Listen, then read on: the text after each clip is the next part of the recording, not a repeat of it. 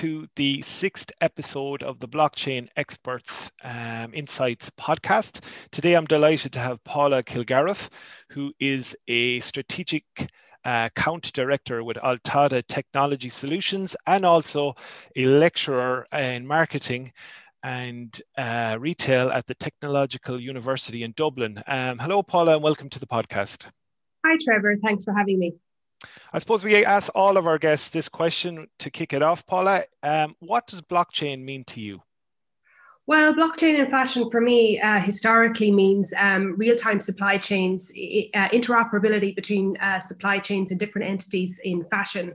So, ideally, in, in the ideal world, you know, in fashion, we look for blockchains that are, or how will I say, decentralized access to information, um, and also, I know, it, particularly in COVID, we always said, you know, if the fashion supply chain was on the blockchain and it was interlinked, we would have a better kind of understanding about how we use our resources. So I believe block, blockchain is going to help the fashion industry to be more sustainable because we can make better decisions in real time if we know the systems are all are, are all connected to each other.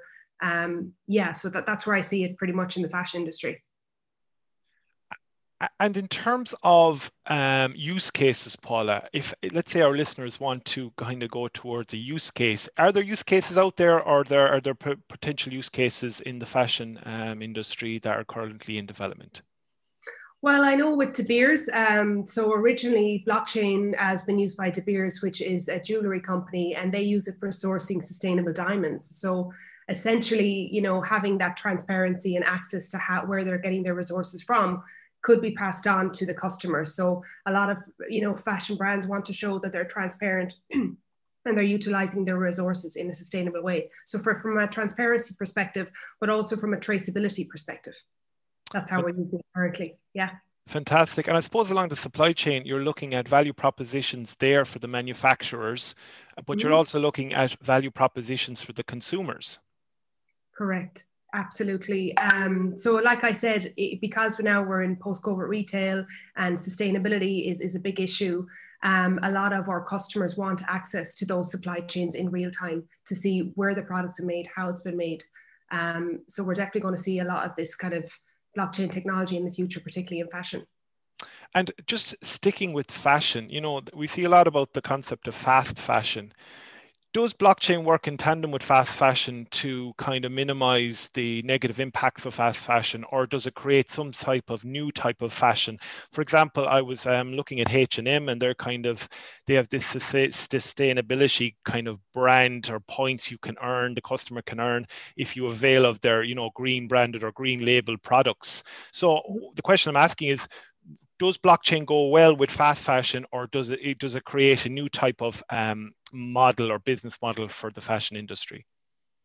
Um, uh, well actually i can't i can't answer that directly myself. In terms of sourcing yes. Um, but if you're moving into more like there's other technologies that are helping fast fashion like artificial intelligence i think is more kind of conducive to fashion. But like i said blockchain for me uh, what i've seen so far is pretty much in the supply chain um, yeah, and it's very interesting you mentioned artificial intelligence. Could you tell the listeners, because uh, uh, I'm a big fan of blockchain and in, in um, embedded within a technology stack, so with cloud or IoT, but particularly with artificial intelligence, could you kind of delve a bit more how the AI impacts the, the fashion industry supply chain? Well, basically, well, the way I see it in the future, you have blockchain, which is kind of like the, the, the framework or the backbone, and then you have additional technologies surrounding it, orbiting it. So, for example, AI is one type, it's a tool um, that we could use that integrated with the blockchain. So, for example, in the accelerator now that I'm in, we've got two AI fashion um, accelerator. One, they both use computer vision.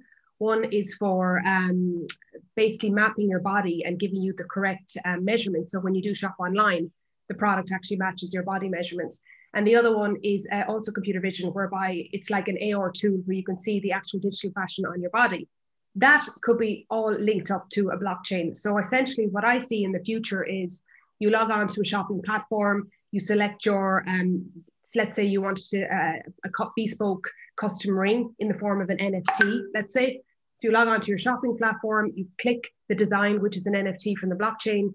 Then you can uh, click the supply chain that you get it from, the sustainable supply chain that's transparent, and you can trace back the raw materials, and then you use an AI or AR VR tool to see what the actual product looks like on your body. Then the product is made and sent to you in the post. So this is where I see blockchain and AI interfacing, if that makes sense, in the fashion industry. That's fantastic. And I suppose um, a thing that's on brand at the moment are non fungible tokens or NFTs. And I read a real interesting article in NASDAQ.com today, which says that digital fashion is the next frontier of NFTs. And by that they meant was, take for example, Fortnite, one of their biggest revenue streams are digital in game skins, which players can buy. Would you have any kind of perspective on whether digital fashion could be the next frontiers of NFTs, Paula? 100% ours, because you have two types of fashion. You have digitally native fashion brands, um, and that's the one that's getting a lot of kind of coverage right now. And then you have the digital world. So in fashion, we have two. So the digital world is basically a physical product using a digital media, but it's not necessarily an NFT. And then on the digitally native side, then this can be pure NFT. So um, like for example, let's say I had an, a customer who wanted to buy a dress that was for 4,000 euros, 400,000 euros, right? A couture dress. And we, we, we picked up the physical dress. And then my client said to me, okay, I also want the NFT version of it. I want to own the rights of the, the digital rights of the dress because my prototype was attached to it or our measurements. So from in terms of phygital, which is um, basically physical fashion goods attached to an NFT, I definitely think that's going to come in the next couple of weeks and months in terms of the digital native uh, fashion. Um, that's basically whereby you have, um, how will I say, child and parent NFTs that are created in a, in a collection. And designers and artists can create their own digital fashion, which then can be sold on a platform and then worn on a digital avatar in a in an XR environment. So I think both digitally native um, fashion artists will be using NFTs, but I also think the brands will be using um, digital uh, fashion, which is a combination of the physical and the digital. Yeah, no, that, that, that's, yeah, no, that, that that makes perfect sense. Fascinating. The idea of NFT digital skins is really fascinating from my perspective because I was reading some uh, a few months ago about how a game designer Felix, uh, I can't remember his name, was it Kjellberg? He released a set of you know NFT skins on the NFT marketplace OpenSea, and the original worth was eighty thousand dollars, but now mm-hmm. they're currently on the marketplace for around two million dollars. So it just seems to me. Um, an incredible opportunity that if you are in the retail you know sector or if you're a, a designer that maybe to dip your toes in the nft world to kind of you know see what blockchain is see what smart contracts are see what ethereum is and maybe you know dip your toes in that in in that realm paula i definitely think so and we've, we've seen a lot of examples like we have the gucci ghost for example was created and, and it was bought for 300,000 or, or 3,000 um, USD, and now the seller is looking for 16,000 for it. Um, so there are a lot of, uh, how will I say, people out there tinkering with uh, NFTs in the fashion space. Um, but I definitely think the digital native fashion is going to be a massive, um, a massive industry for NFTs. 100%.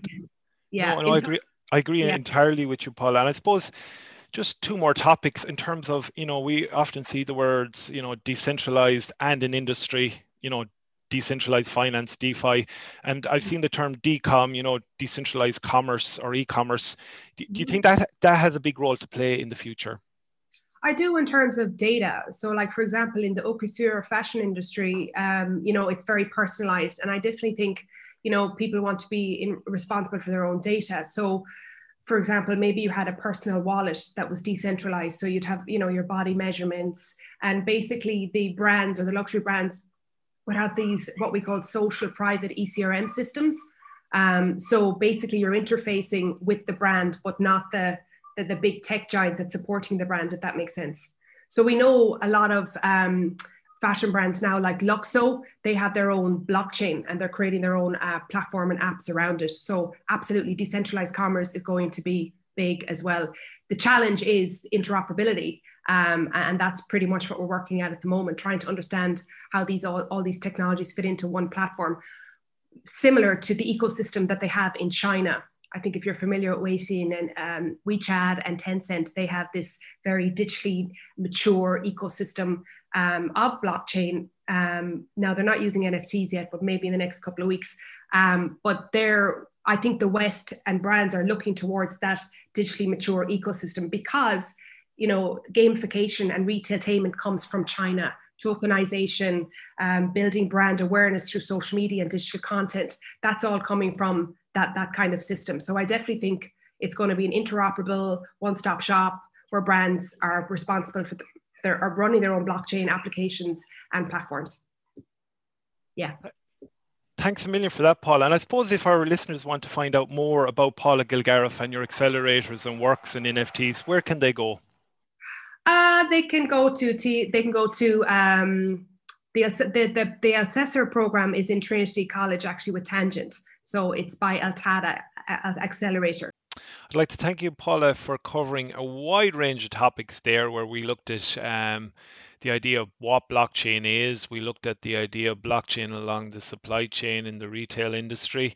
We looked at um, NFTs and how they could be the future of digital fashion, and we also looked at the concept of DCOM and artificial intelligence. And I'd like to thank you, Paula, today for all these really valuable insights which you've provided for our listeners. Great. Thanks for having me. Thank you, Paula.